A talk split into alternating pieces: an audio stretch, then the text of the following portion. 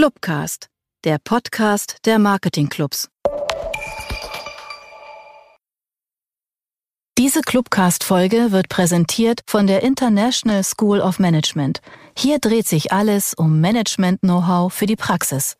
Mit dem ISM-Fernstudium, den berufsbegleitenden Studiengängen und den Hochschulzertifikaten hat die ISM ein breites Angebot für alle, die bereits im Job sind und mehr wissen wollen zum Beispiel zu Marketing und Vertrieb. Mehr Infos unter www.ism.de.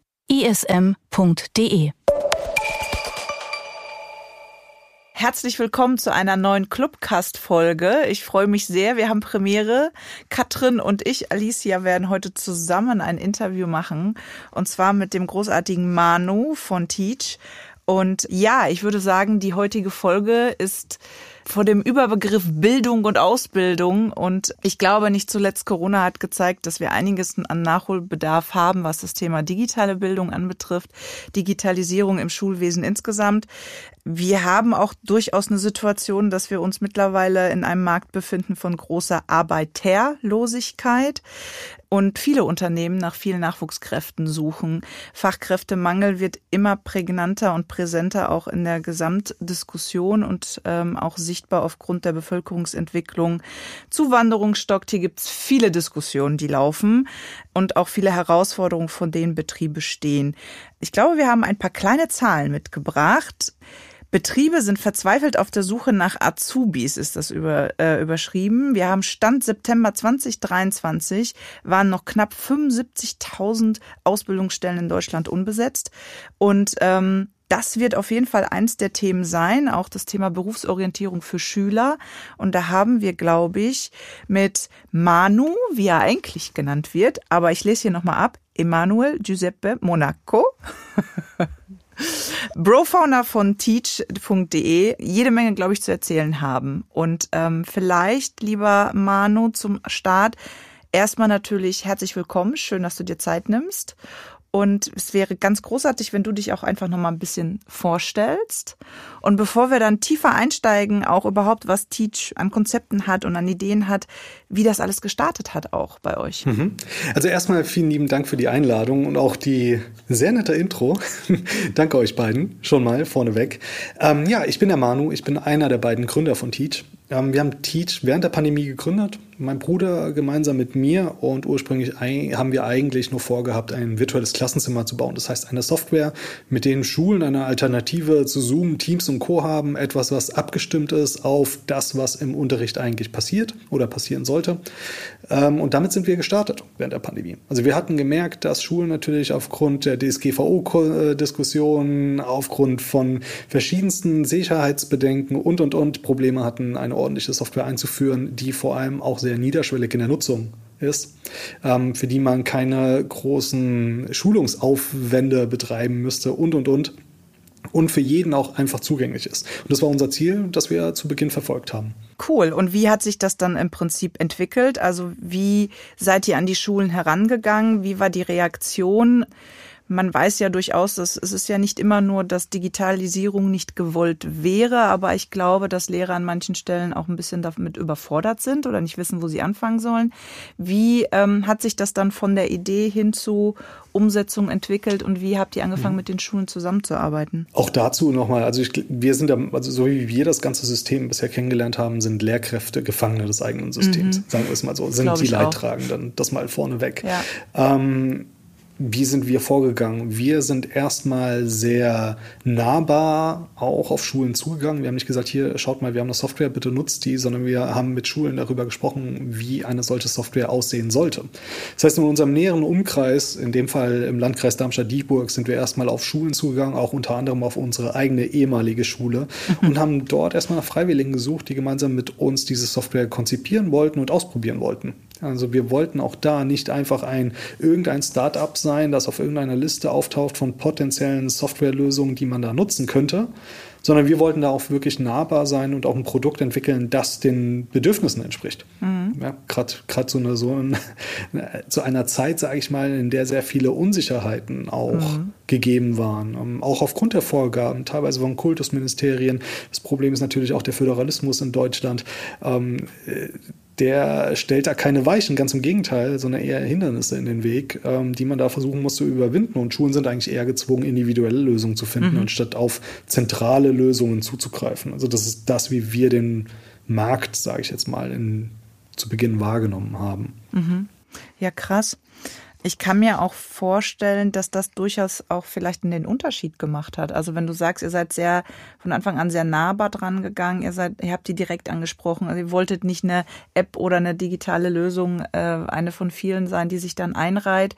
Ähm, habt ihr da raus ähm, aus dieser Idee und aus diesem Gedanken heraus dann entschieden, genau den Weg zu gehen, um auch so einen USP zu schaffen und einen anderen Ansatz zu wählen? Also uns war vor allem wichtig, halt eine Lösung zu entwickeln, die halt dann auch angenommen wird. Mhm. Das war das Erste. Also etwas, was wirklich, wirklich adaptiert wird. Und dafür gibt es halt eine gewisse Notwendigkeit der, der, des Dialogs dass mhm. man da einfach mal wirklich auch mal, vielleicht auch mal beobachtet, mitten mhm. in den mhm. Unterricht geht, in den virtuellen Unterricht, aber auch in den Unterricht vor Ort und das Ganze mal beobachtet, in den, ins Gespräch geht, aber dann auch wiederum nicht nur mit Lehrkräften, sondern auch mit Schülerinnen und Schülern oder auf der anderen Seite auch mit denjenigen, die das administrativ begleiten mhm. im Hintergrund. Also auch da besser zu verstehen, ach, ja, wir müssen eine Software installieren, die muss gewartet werden und, und, und. Da kommen Updates rein, dann sind irgendwelche Neuerungen drin und keiner versteht, wie es dann weitergeht und, und, und. Also es gibt extrem viele Stolpersteine, ähm, von denen man nur erfährt, wenn man wirklich hautnah dabei ist. Mhm, kann ich mir vorstellen. Und das ist, glaube ich, dann auch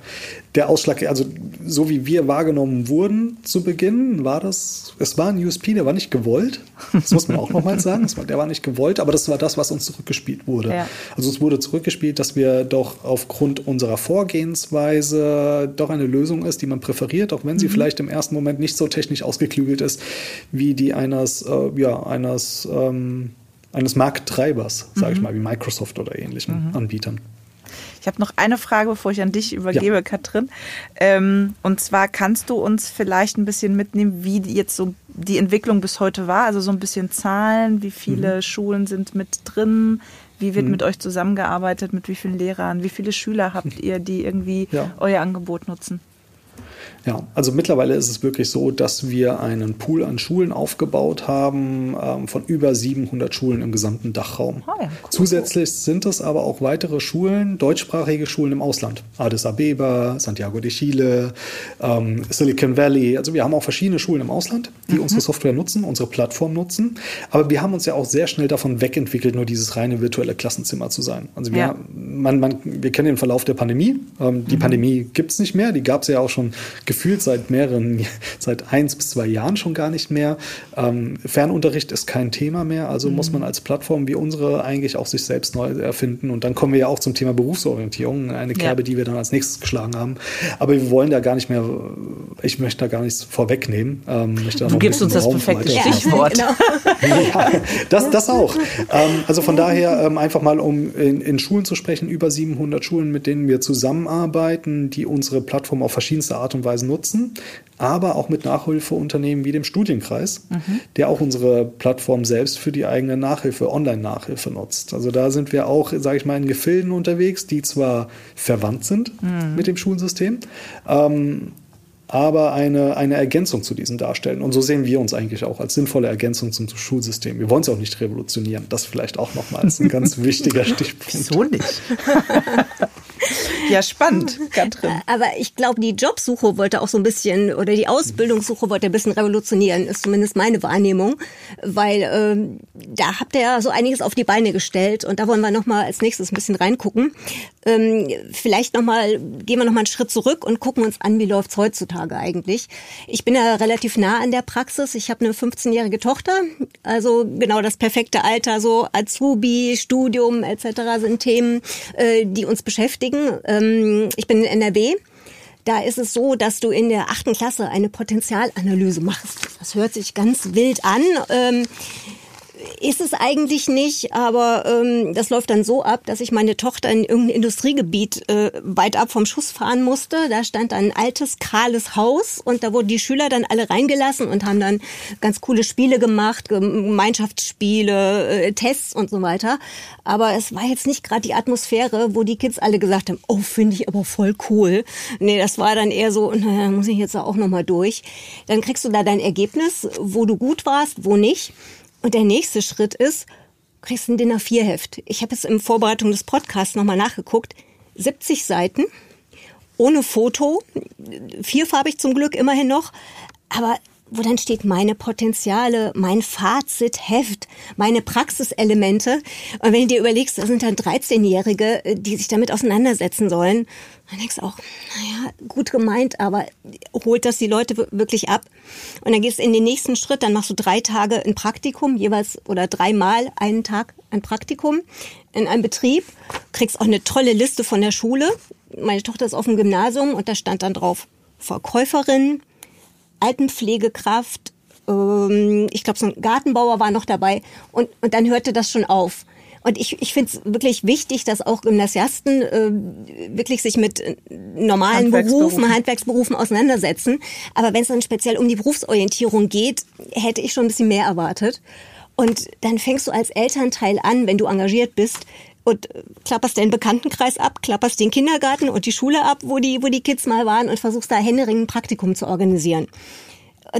Dann kommt dann irgendwas bei raus, aber sicherlich nicht das, was, was die Schüler interessiert. Und da habt ihr gesagt, da steigen wir mal ein bei dem Thema und versuchen es ein bisschen anders zu machen. Genau. Also wir sehen uns auch ganz wichtig als Schnittstelle zwischen Schulen und Unternehmen, beziehungsweise der Welt da draußen, die, die einen erwartet, nachdem man seinen Schulabschluss in irgendeiner Weise in der Tasche hat. Wir wollen, also wie wir das auch wiederum kennengelernt haben, das ganze System geht es eigentlich immer wieder nur darum, den nächsten Schritt im Auge zu haben. Also es geht zum Beispiel darum, sein Abitur zu machen, seinen Realschulabschluss oder ähnliches. Das wird immer als Ultimatum gesehen. Aber irgendwie diesen Weg dahin zu nutzen, sich selbst kennenzulernen, seine Stärken und Schwächen kennenzulernen, ähm, herauszufinden, wo die eigenen Leidenschaften liegen und daran zu arbeiten in dieser Zeit, also noch in der Schule, noch in der Oberstufe, vielleicht sogar während dem Abitur, ähm, das wird total verpasst. Also das ist eigentlich eine Zeit, die mm, eigentlich nur dem gewidmet wird, dieses erste Ticket in die neue große Welt zu erhalten. Aber das wird auch nicht nur als Ticket gesehen, sondern es wird immer als Ultimatum gesehen. Ja, mach dein Abitur und dann ist erstmal die, die Welt schön. Aber dass man dann in, nach dieser gesamten Phase immer noch sehr ratlos ist und keinerlei Idee hat, was einen da draußen erwarten könnte. Das ist traurig. Das muss man ganz klar sagen. Und das ist dann auch unsere Rolle, diese Brücke zu schlagen und zu sagen, naja, hört mal zu, es ist alles schön und gut, das ist auch notwendig in unserem System. Es ist auch wichtig und es ist auch super wichtig, extrem viele Informationen aufzusaugen. Ähm, vielleicht auch nicht unbedingt dieses Fächerdenken, sondern eher interdisziplinär zu arbeiten, aber das ist nochmal ein anderes Thema. Aber es, man sollte schon möglichst früh ein Gefühl dafür bekommen, was da draußen geschieht, was hinter den Kulissen eines Unternehmens geschieht. Ein kleines Beispiel. Ähm, Rewe. Rewe als großer Supermarkt. Das, was man wahrnimmt, ist das, was man als Konsument letztendlich wahrnimmt. Man geht in diesen Laden rein, man sieht Leute, die an der Kasse sitzen, im Service Point, ähm, hinter der Theke, hinter der Fleischtheke beispielsweise, Regale einräumen und und und. Das sind die Menschen, die man wahrnimmt. Also denkt man auch, naja, Rewe bietet als Unternehmen in der Regel diese Berufsbilder an. Also wird Rewe vielleicht als Unternehmen gar nicht mal mehr so attraktiv wahrgenommen. Dass dahinter eine gigantische Maschinerie steckt, damit irgendwann mal ein Produkt auf dem Kassenband landet, das ich kaufen kann, das versteht kaum jemand. Und schon gar nicht mit 14, 15 Jahren. Also darüber nachzudenken, dass ich Qualitätsmanagerin, deine Tochter, die könnte Qualitätsmanagerin werden und bei Biobauernhöfe besuchen. Dass es diese Berufsbilder irgendwo in dieser gesamten Kette gibt, ist völligst wie soll ich sagen, unbekannt für die Leute. Also für die jungen Menschen vor allem, für Schülerinnen und Schüler. Auch Lehrkräfte haben keinerlei ja, Gefühl dafür, wie komplex teilweise die Wirtschaft ist und äh, wie das Ganze da draußen funktioniert. Also ist unsere Rolle, diese, diese, diese Kulisse, diese, diese, diese Grenze zwischen Unternehmen und den Schulen etwas aufzuweichen und für mehr Transparenz und Nachvollziehbarkeit vor allem auch zu sorgen. Und das ist unser Job. Und dann bin, sind wir ganz klar der Meinung, wenn wir das dafür gesorgt haben, haben wir erstmal den Horizont erweitert von jungen Menschen und zeigen ihnen Berufsbilder oder potenzielle Karrierewege, die sie niemals in diesem Alter schon auf dem Schirm gehabt hätten, aber sich schon in eine gewisse Richtung entwickeln könnten. Du hast ja auch keine Berufsbilder auf dem Schirm, ehrlich gesagt. Also wenn, wenn du überlegst, du wächst als Kind auf, dann hast du vielleicht so die, die, die beliebten Conny-Bücher, ne? da hast du eine Ärztin, da hast du noch den Bauer, der ähm, zwei Schweine und eine Kuh hat, also auch äh, total realitätsnah äh, inzwischen. Dann gibt's äh, ja, was gibt's noch? Einen Tierarzt, äh, einen Piloten, kann ich mich noch dran erinnern, aber dann hört es auch auf. Also diese Berufe, die, die vielleicht auch ganz cool sind, wo du gar nicht auf die Idee kommst, dass da viel mehr Technik dahinter steckt. Ich selbst bin zum Beispiel, ich arbeite in einer richtig großen äh, Bäckerei auch und äh, wir haben Berufe wie eine Fachkraft für Lebensmitteltechnik. Das sind die Leute, die die Maschinen einrichten, die wirklich technisches Verständnis haben. Und äh, dann denkst du, naja, so, so ein Handwerker, der knetet da den Teig. Also da ist ja auch viel passiert und die Schüler sind in ihrer Blase und nehmen das gar nicht wahr. Und äh, das finde ich so schade, dass, dass so eine Berufsorientierung ja eigentlich ja Knall auf Fall dann in Klasse 8 stattfindet. Jetzt mach mal ein Praktikum und überleg dir mal, was du werden willst. Und dann ist es auch meistens das, was am naheliegendsten ja. ist. Sei es irgendwie die Filiale einer, einer Bank vor Ort, seien es äh, Tierärztinnen und Tierärzte, seien es Supermärkte, seien es irgendwelche, der Handel im Allgemeinen. Aber da ist ja auch schon, da haben wir auch wieder den Faktor, dass junge Menschen nicht ganz so mobil sind. Also zumindest mhm, ja. nicht in dem Alter. Man versucht in diesem ersten Praktikum natürlich Einblicke zu gewähren, vergisst aber, dass auch viele Jugendliche bereit sind, weiter weg zu studieren. Warum sollten sie auch nicht bereit sein, weiter weg ihr erstes Praktikum zu machen? In der nächsten großen Stadt zum Beispiel, die viel mehr Möglichkeiten bietet als das kleine Dorf, in dem ich zur Schule gehe. Das kann Und da ich sind dir wir sagen. wieder bei dem Punkt, ja. Ich habe eine Begründung dafür. Also bei meiner Tochter war das so, äh, die muss in einem gewissen Umkreis Praktikum machen, damit der Lehrer sie besuchen kann. Also darum Stimmt. geht's. Es geht nicht um die Berufsorientierung, sondern um die Kontrolle der Jugendlichen. Also ist ne, blöd. Sind wir Ähnlich wie wir aber diesen Podcast natürlich aufnehmen, geht ja. das auch aus der Ferne. Ja, genau. Ja, natürlich geht das. Aber ich glaube, was du angesprochen hast, ist mit, dass man immer sehr starr jetzt, glaube ich, auch bei der Berufsorientierung ist. Und das und das, obwohl die, die Entwicklung ja noch mal konträrer zu der ganzen Thematik ist, weil die Arten, welche Berufe überhaupt jetzt heutzutage möglich werden, das wird ja immer komplexer und vielseitiger. Mhm. Also die ganze Entwicklung, sei es jetzt auf der technologischen Ebene, aber auch wie sich, ich nenne das jetzt mal die alten klassischen Berufe auch entwickeln, ähm, da denke ich mir, so kommt da überhaupt die Berufsorientierung oder frage ich mich, kommt die Berufsorientierung da überhaupt mit und wie kann beispielsweise jemand wie ihr als Teach da eine Hilfestellung geben, Orientierung geben? Ist das, mhm. also wo ist dann irgendwo vielleicht auch bei euch, also wo fängt es bei euch an und wo ist dann vielleicht auch die Grenze, was ihr auch leisten könnt? Ne? Ja. Also wo fängt es bei uns an? Ähm, nachdem wir dieses virtuelle Klassenzimmer gebaut haben, wurden wir erstmal auch damit konfrontiert, dass man vor allem während der Pandemie viele unmotivierte Jugendliche vor den Kameras sitzen hatte. Yay. Sie wussten alle nicht wirklich, warum sie es machen. Warum sollte man noch gute Noten schreiben, wenn doch eh die Welt da draußen untergeht? Das war die Stimmung zu dem Zeitpunkt. Okay, wow. Ähm, damit wurden wir konfrontiert. Mit dem, mit, wir wurden damit konfrontiert und wurden gefragt, ja, wie könnt ihr mit der Software genau dieses Problem lösen? Nein, mit einer Software kann man das Problem schon mal nicht lösen. Das können wir vorne wegnehmen. Ähm, wir haben aber gesagt, wir können das mit Inhalten lösen. Wir können es mit Inhalten lösen, die man sonst nicht so wirklich erreicht oder konsumieren kann. Also wir reden jetzt nicht von YouTube oder ähnlichem, auch nicht von TikTok, sondern wir reden in erster Linie von Menschen, die von ihren eigenen Erfahrungen berichten. Ja, also von Vorbildern, von Potenzialen potenziellen Vorbildern. Mhm. Das müssen jetzt nicht berühmte Leute sein, können aber auch berühmte Leute sein.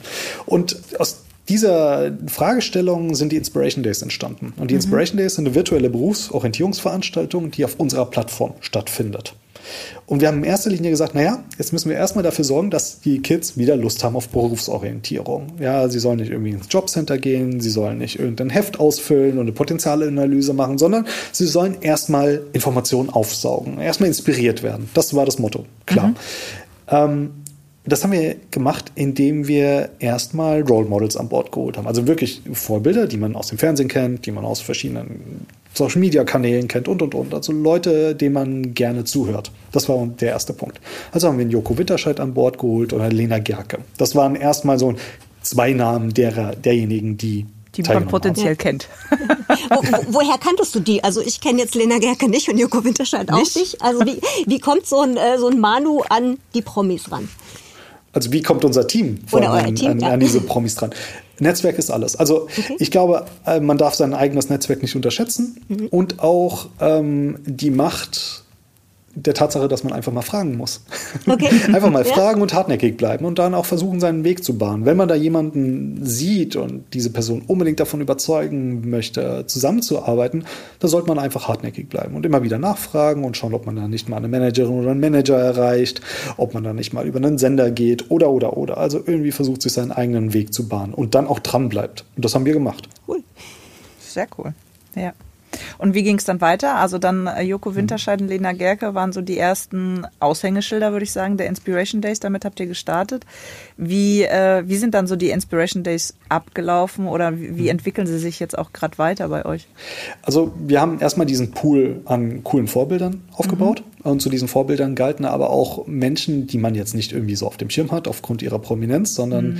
wir fanden sie extrem spannend, weil sie sehr exotische Berufsbilder haben. Zum Beispiel mhm. eine Kampfjet-Pilotin, einen Astronauten, ähm. Hundetrainer, ja, auch nochmal irgendwas, was man wahrscheinlich nicht so auf dem Schirm hat. Wir haben ganz viele verschiedene Leute da an Bord geholt. Das, das wäre mal ganz wichtig, nochmal zu betonen.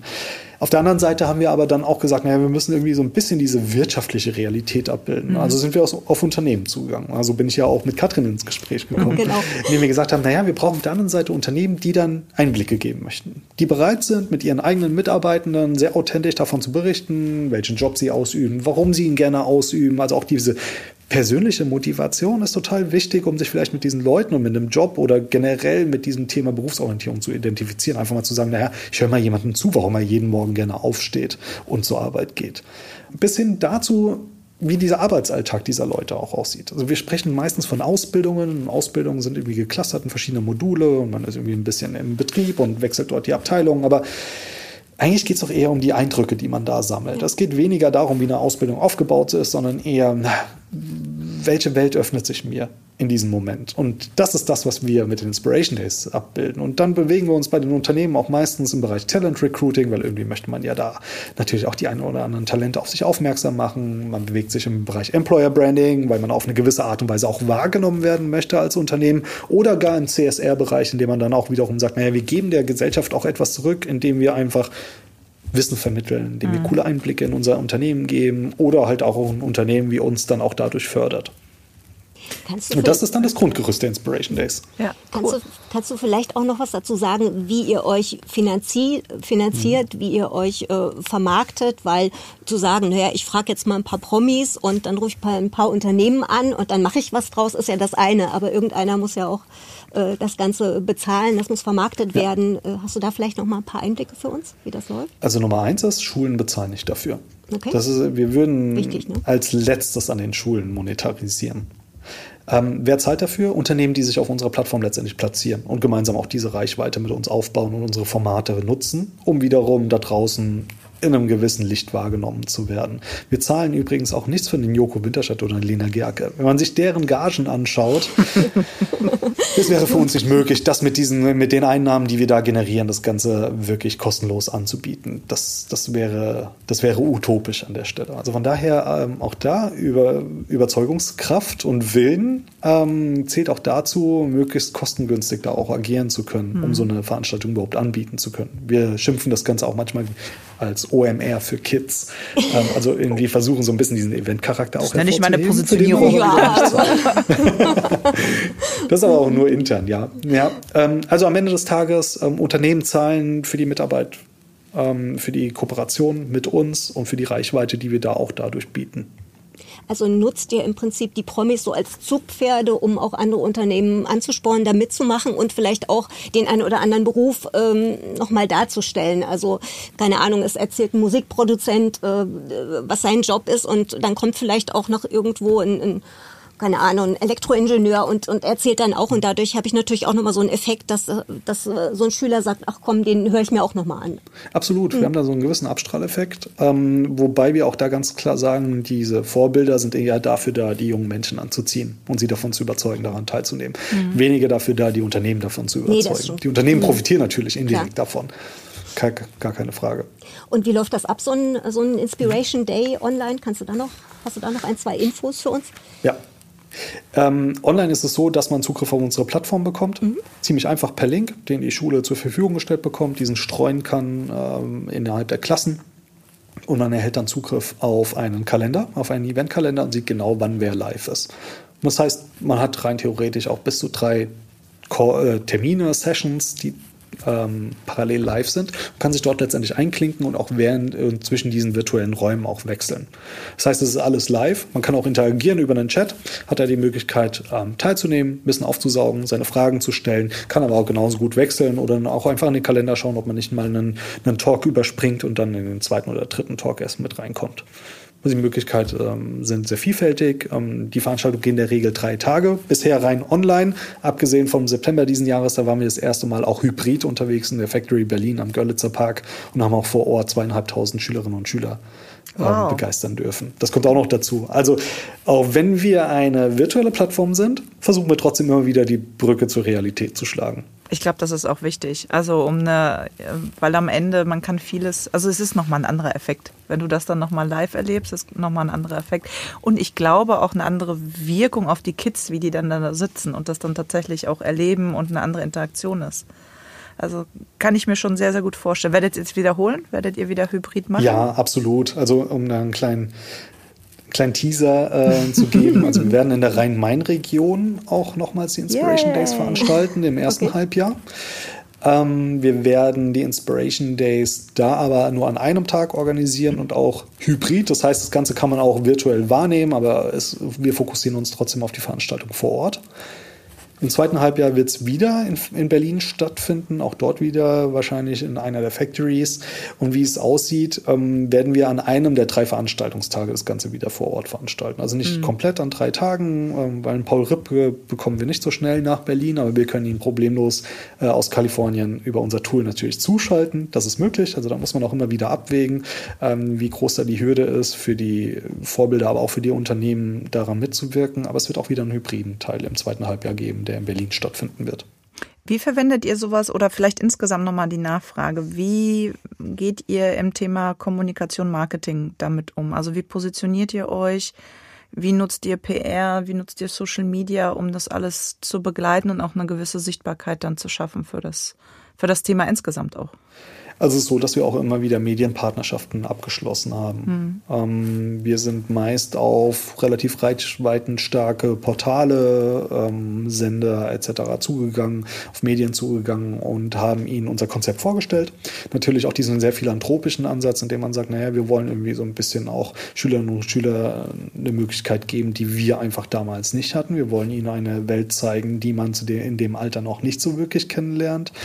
Ähm, das ist meist der Ansatz, wie wir Medienpartner für uns gewinnen können. Mhm. Und über die Medienpartner haben wir dann natürlich auch wiederum eine gewisse Medienresonanz, die wir da auch erstmal für uns garantieren können, für uns, für das Event, aber auch für unsere Partner. Bei Schulen wiederum, das ist natürlich auch immer wichtig, wie ist die Kommunikation in Richtung Teilnehmende, sieht das Ganze ein bisschen anders aus. Also wir haben uns einen Pool aufgebaut, sehr schweißtreibend, muss man sagen, ähm, seit Anfang 2021. Es war so, dass wir ähm, 2021 über 15.000 Schulen telefonisch abgeklappert haben. Oh, okay. Ja, also da ging es wirklich um Klinkenputzen. Da ging es erstmal darum, hey, wir sind Teach, ihr kennt uns nicht, aber wir machen was Cooles, wir machen die Inspiration Days und seid doch kostenlos dabei und ihr könnt ganz einfach daran teilnehmen, indem ihr den Link teilt. Das war die Story. Mhm. Und darüber haben wir letztendlich nach und nach einen sehr großen Pool an Schulen aufgebaut und an potenziellen Teilnehmenden, den wir dann auch immer wieder reaktivieren. Mhm. Das auch und auch erweitern, wohlgemerkt. Aber man muss auch mal das Ganze ins Verhältnis setzen: 15.000 Schulen und dann knapp 700 Schulen, die da hängen bleiben. Es ist in Ordnung, es ist nicht viel, aber das ist natürlich auch dem System geschuldet. Das merken wir auch immer wieder. Da ist viel mehr, viel größeres Potenzial. Was ist da dein Eindruck? Nehmen die Schulen das Angebot an? Sagen die, das ist mhm. lästig? Sagen die, ich habe keine Zeit? Also wie, wie, wie gehen die damit um? Sind die dankbar? diejenigen, die daran teilnehmen, sind erstmal dankbar. Yes, ja? Alle mhm. anderen sind erstmal skeptisch und sagen auch, mhm. naja, wir haben wirklich keine Zeit dafür. Ja. Es ist auch ein Problem, dass Berufsorientierungsbeauftragte in Schulen meist diesen Posten regelmäßig wechseln. Ja, das ist ein durchlaufender Posten, das heißt, äh, jede Lehrkraft oder jede Position innerhalb der Schule müsste irgendwann mal diesen Posten durchlaufen. So, und dann ist man dazu verpflichtet, an einer Berufsorientierungsveranstaltung im Halbjahr ein-, zweimal dran teilzunehmen und das den Schülerinnen und Schülern zu ermöglichen. So, jetzt haben wir wieder den Punkt, dann reicht es auch mal in der eigenen äh, Turnhalle eine Bank vor Ort einzuladen. Das zählt auch schon mhm. dazu. Also es ist ganz unterschiedlich, wie die Schulen damit umgehen. Viele machen das einfach nur, um es gemacht zu haben ja. und abzuhaken. Es gibt auch wiederum andere Schulen, die wirklich versuchen, äh, solche Events wie unseres zu nutzen, um den Schülerinnen und Schülern einfach eine gewisse Vielfalt auch zu bieten. Wir sind ja eine Lösung von sehr vielen. Ähm, wir sind eine Teilnahmemöglichkeit von unendlich vielen in, in unserem System. Aber ja, wie soll ich sagen? Es gibt Schulen, die sind sehr engagiert und wissen, dass es wichtig ist, Schülerinnen und Schüler möglichst früh schon auf diesem Weg zu begleiten. Aber vielleicht sind auch manchen, an manche anderen aufgrund des äh, Lehrkräftemangels auch die Hände gebunden. Ja. Darf man auch wiederum nicht vergessen. Also da ist es nie böswillig, ähm, wenn man nicht an so einer Veranstaltung wie unserer teilnehmen möchte oder da den Mehrwert nicht sieht. Es fehlt vielen die Kapazitäten. Also hast du jetzt eigentlich rausgearbeitet, an den Schulen hakt es ein bisschen so am, am Verständnis, an, an, an der Zeit. Jetzt mal die andere Seite betrachtet, wir sind ja hier auch so ein Marketing-Podcast. Was können denn die Unternehmen tun? Jedes Unternehmen äh, sucht im Moment händeringend nach Azubis. Ähm, wo hakt's denn bei denen oder wo können die ansetzen? Sollen die mehr auf Schulen zugehen? Sollen die äh, sich äh, tolle Marketingmaßnahmen in anderen Bereichen ausdenken? Was glaubst du, wo da das größte Potenzial ist im Moment? Mhm. Auch in den Gesprächen mit potenziellen Partnern merken wir immer wieder, dass es auch dort dieses Silo-Denken gibt. Ich habe es vorhin schon angesprochen, wir bewegen uns meistens irgendwo im Bereich Talent Recruiting, Employer Branding, CSR, ESG. Das sind so die Personen oder Abteilungen, mit denen wir meist sprechen. Die arbeiten meistens auch isoliert voneinander. So, wenn wir jetzt natürlich so eine Veranstaltung haben und ich nicht unbedingt garantieren kann, dass 200 Bewerbungen reinflattern, dann sind wir beim Talent Recruiting schon mal falsch. Ja, das Employer Branding sagt aber auch dann so, naja, wir sind gerade im Aufbau und wir müssen mal schauen, wie wir uns da positionieren wollen. Sprecht doch mal mit dem Bereich CSR. Und CSR sagt, ja, ist cool, was ihr da macht. Ähm, aber auch da sind uns die Hände gebunden. Eigentlich müssten wir mit den anderen sprechen. Und es gibt viele Unternehmen, die momentan noch sehr isoliert voneinander in diesen Bereichen arbeiten.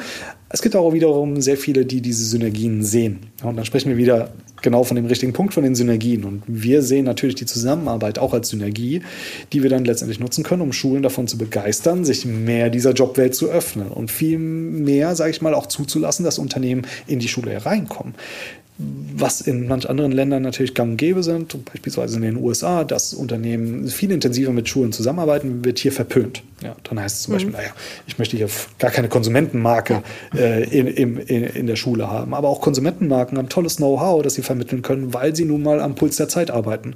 Seien es beispielsweise, weiß nicht, Mode, äh, Modemarken, ja.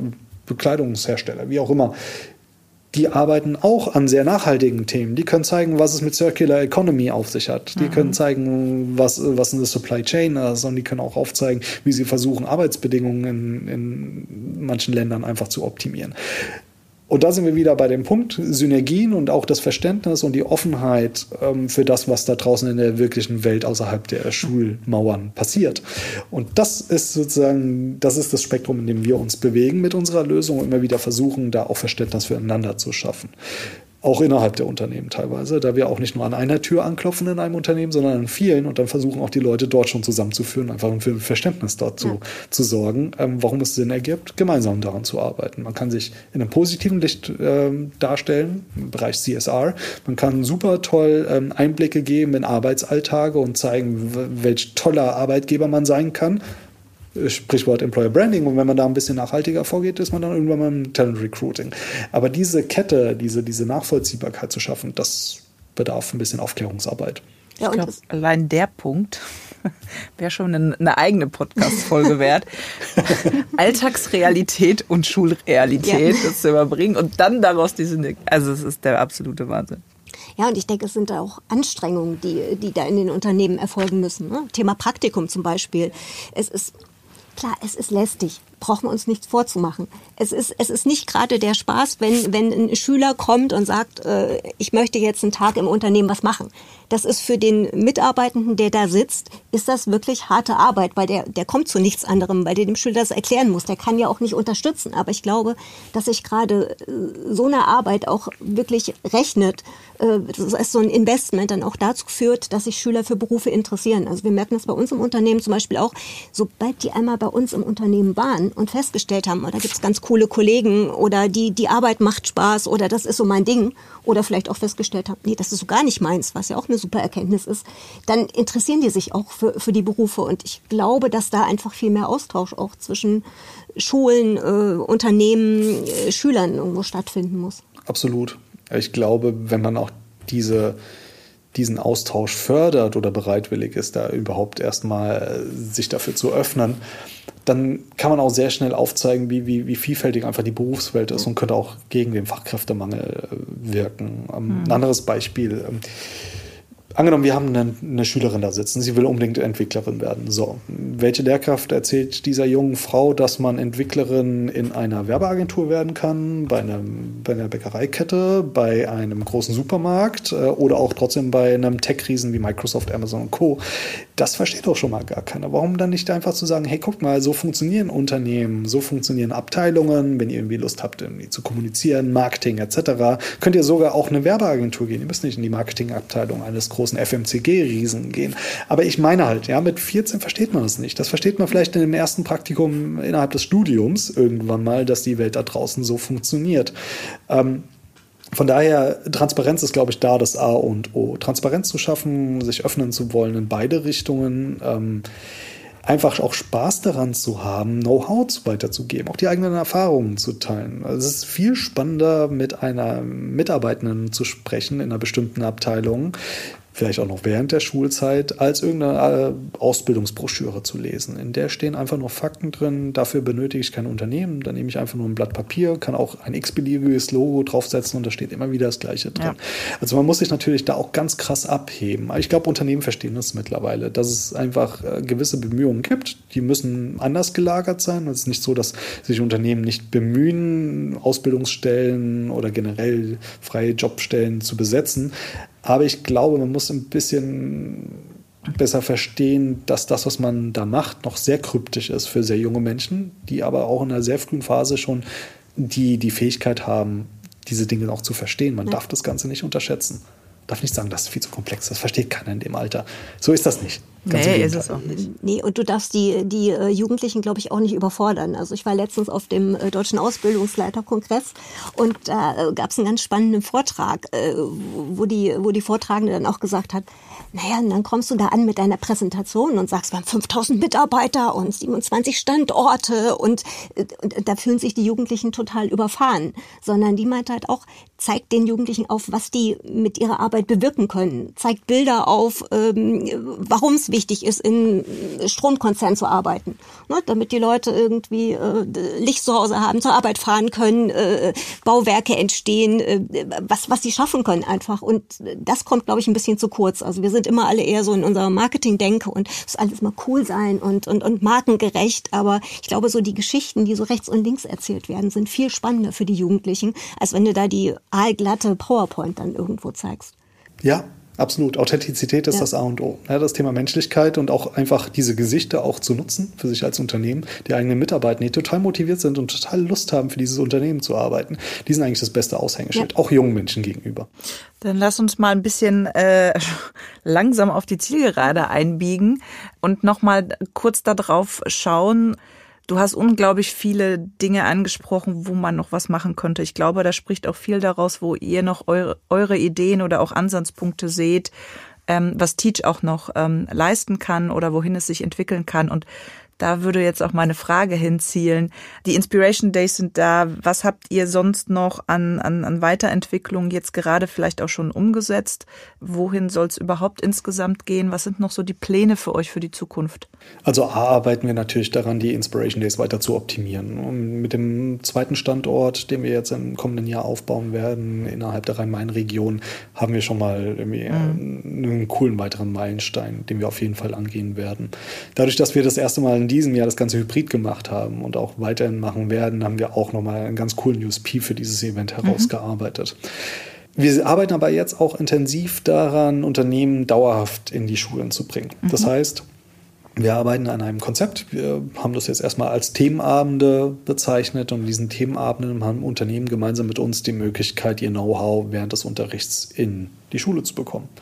Das heißt, wir haben bereits unter anderem mit den Volks- und Raiffeisenbanken in Baden-Württemberg zusammengearbeitet und über Sparpläne, über ETFs, über Blockchain bzw. Kryptowährungen, über die Klarna-Sparfalle gesprochen, haben das Know-how der Banken in die Klassenzimmer bekommen und haben auch dort ganz klar gesagt, naja, unsere Rolle ist es erstmal diese Plattform zu bieten und auch die Schnittstelle darzustellen wieder zwischen Schulen und Unternehmen und auch die richtigen Schulen zu erreichen, die man da erreichen möchte. Seien das irgendwie Schulen in, einem bestimmten, in einer bestimmten Region oder seien es auch bestimmte Altersgruppen, seien es vielleicht aber auch ähm, Schulen, die vielleicht nicht die Möglichkeiten haben, an solchen Formaten sonst teilzunehmen, Stichwort Brennpunkt Schulen. Mhm. Ähm, da ist unsere Rolle dann, die richtigen Schulen dann auch sage ich mal, bereitzustellen, aber auch konzeptionell den Partner zu begleiten. Weil am mhm. Ende geht es nicht darum, ein Girokonto zu eröffnen, Nein. es geht darum, die eigenen Mitarbeitenden zu nutzen als Expertinnen und Experten, die dann einfach ihr Wissen gerne weitergeben. Das hat jetzt nicht unbedingt was mit äh, Berufsorientierung zu tun, sondern eigentlich vielmehr damit,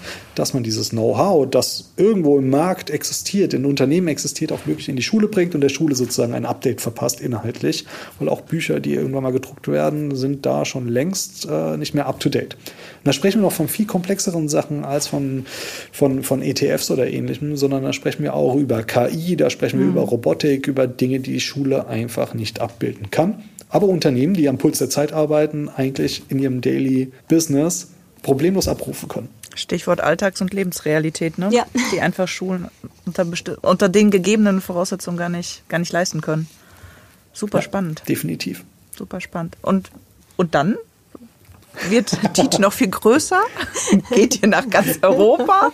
Macht ihr Festivals? Also OMR, die haben ja auch immer irgendwelche Rockstars oder, Nicht mehr oder Hip-Hop-Stars. Werdet ihr cooler? Ja, also da muss man, da muss man auch nochmal ganz klar sagen, ähm, wir sind ein Startup. Also wir müssen erstmal beweisen, dass unser Geschäftsmodell ja. funktioniert. Mhm. Ähm, das sind wir unseren Investoren schuldig und ähm, eigentlich auch uns selbst, weil wir sagen, wir wollen kein Geld verbrennen, sondern wir wollen ein nachhaltiges Geschäftsmodell entwickeln. Gepaart mit der Tatsache, dass das, was wir machen, eigentlich auch äh, eine gesellschaftliche Relevanz hat. Mhm. Das ist etwas, was wir jetzt weiter pushen und auch verfeinern wollen. Also wir wollen weiterhin unsere Plattform ausbauen. Wir wollen den Draht zu Schulen pflegen, aber auch genauso zu Unternehmen und herausfinden, welches Know-how auch wirklich relevant ist für für Schulen, Know-how, das sie einfach selbst nicht bedienen können, Know-how, das aber Unternehmen mitbringen. Und wir wollen vor allem diese Schnittstelle viel intensiver pflegen. Und das ist einfach erstmal unser Ziel für das kommende Jahr, um da auch herauszufinden, wo hakt es in den Schulen? Also wo müssen wir oder wo können wir die richtigen Unternehmen in den Schulen richtig platzieren? Ähm, und wie können wir Lehrkräfte entlasten auch an der Stelle? Wie können wir Lehrkräfte eigentlich viel eher zu Lernbegleitern machen oder zu Begleitern, die Schülerinnen und Schüler auf diesem Weg einfach zu, mit Rat und Tat zur Seite stehen und eigentlich eher die Entwicklung beobachten, anstatt sie mit Inhalten voll zu pumpen? Mhm. Guter Ansatz. Und ihr habt noch viel zu tun. ich glaube, euch wird nicht langweilig. Nein, das keinesfalls. Aber ähm, es geht voran. Und das ist, glaube ich, das, was am wichtigsten ja. ist, gerade für als Startup zu sehen, dass das, was man tut, ähm, auch auf offene Ohren stößt. Ähm, dass man da auch ähm, kooperationswillige Partner findet, sowohl auf Schulseite als auch auf Unternehmensseite. Ähm, und dann natürlich auch die Möglichkeit hat, Locations zu nutzen für die mhm. Inspiration Days, an die man sonst nicht gekommen wäre und auch gar nicht das Budget dafür auftreiben könnte.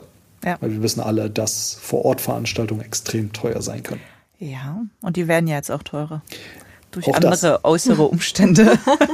Aber das heißt, wenn hier zufälligerweise jemand den Podcast hört, der eine Location zu vermieten hat, der Promi ist und äh, auch was für die Berufsausbildung äh, und Aufklärung tun möchte, wenn es Unternehmen gibt, die sagen, Mensch, das finde ich ein super Ansatz, ich möchte mit euch zusammenarbeiten, kann er gerne auf uns zukommen oder auf dich direkt und äh, dann vermitteln wir die Kontakte. Mal gucken, vielleicht das kommt ja auch was raus. Das wäre doch mal was Cooles. Absolut, ja. ja. Also sehr gerne. Jederzeit auf uns zukommen. Auch gerne weiterleiten. Wir freuen uns darüber. Auf jeden Fall. Von daher äh, ganz, ganz lieben Dank, äh, dass wir über das Thema sprechen konnten. Ich finde euren Ansatz super, weil es halt sehr praxisrelevant ist und, äh, und wirklich auch am Puls der Zeit ist. Dankeschön. Dankeschön hier auch an die ART-Studios, an den Harald und den Mats in Frankfurt, die uns herzlich willkommen geheißen haben und uns hier ähm, ja. super betreut haben. Wenn euch der Podcast Spaß gemacht hat da draußen, dann hört doch mal so in die anderen. Ich glaube, 40 Folgen haben wir inzwischen schon ja. äh, vom, vom Clubcast. Äh, Philipp war auch schon mal da, Westermeier. Also wir haben mal eine äh, OMR-Podcast-Folge aufgezeichnet. Von daher ist dein Weg eigentlich schon vorgezeichnet. Also das funktioniert, kann ich dir sagen. Ähm, ja, und wenn nicht, kommt mal vorbei bei den Veranstaltungen. Also Aber hier bei Alicia Fall. im Marketing Club Frankfurt, bei uns im Marketing Club Ruhr äh, in, in Essen oder bei 60 anderen Clubs in Deutschland. Da sind coole Leute wie Manu Und äh, tolle Vorträge, tolle Weiterbildungsmöglichkeiten im Marketing. Ja, wir sagen Dankeschön. Jo, bis zum nächsten Mal Dankeschön, und wir werden dich beobachten, Manu. Danke euch. Manu, wir hören bestimmt noch was von dir. ja, ich hoffe. Dankeschön. Danke, Danke dir. Ciao. Ciao. Ciao.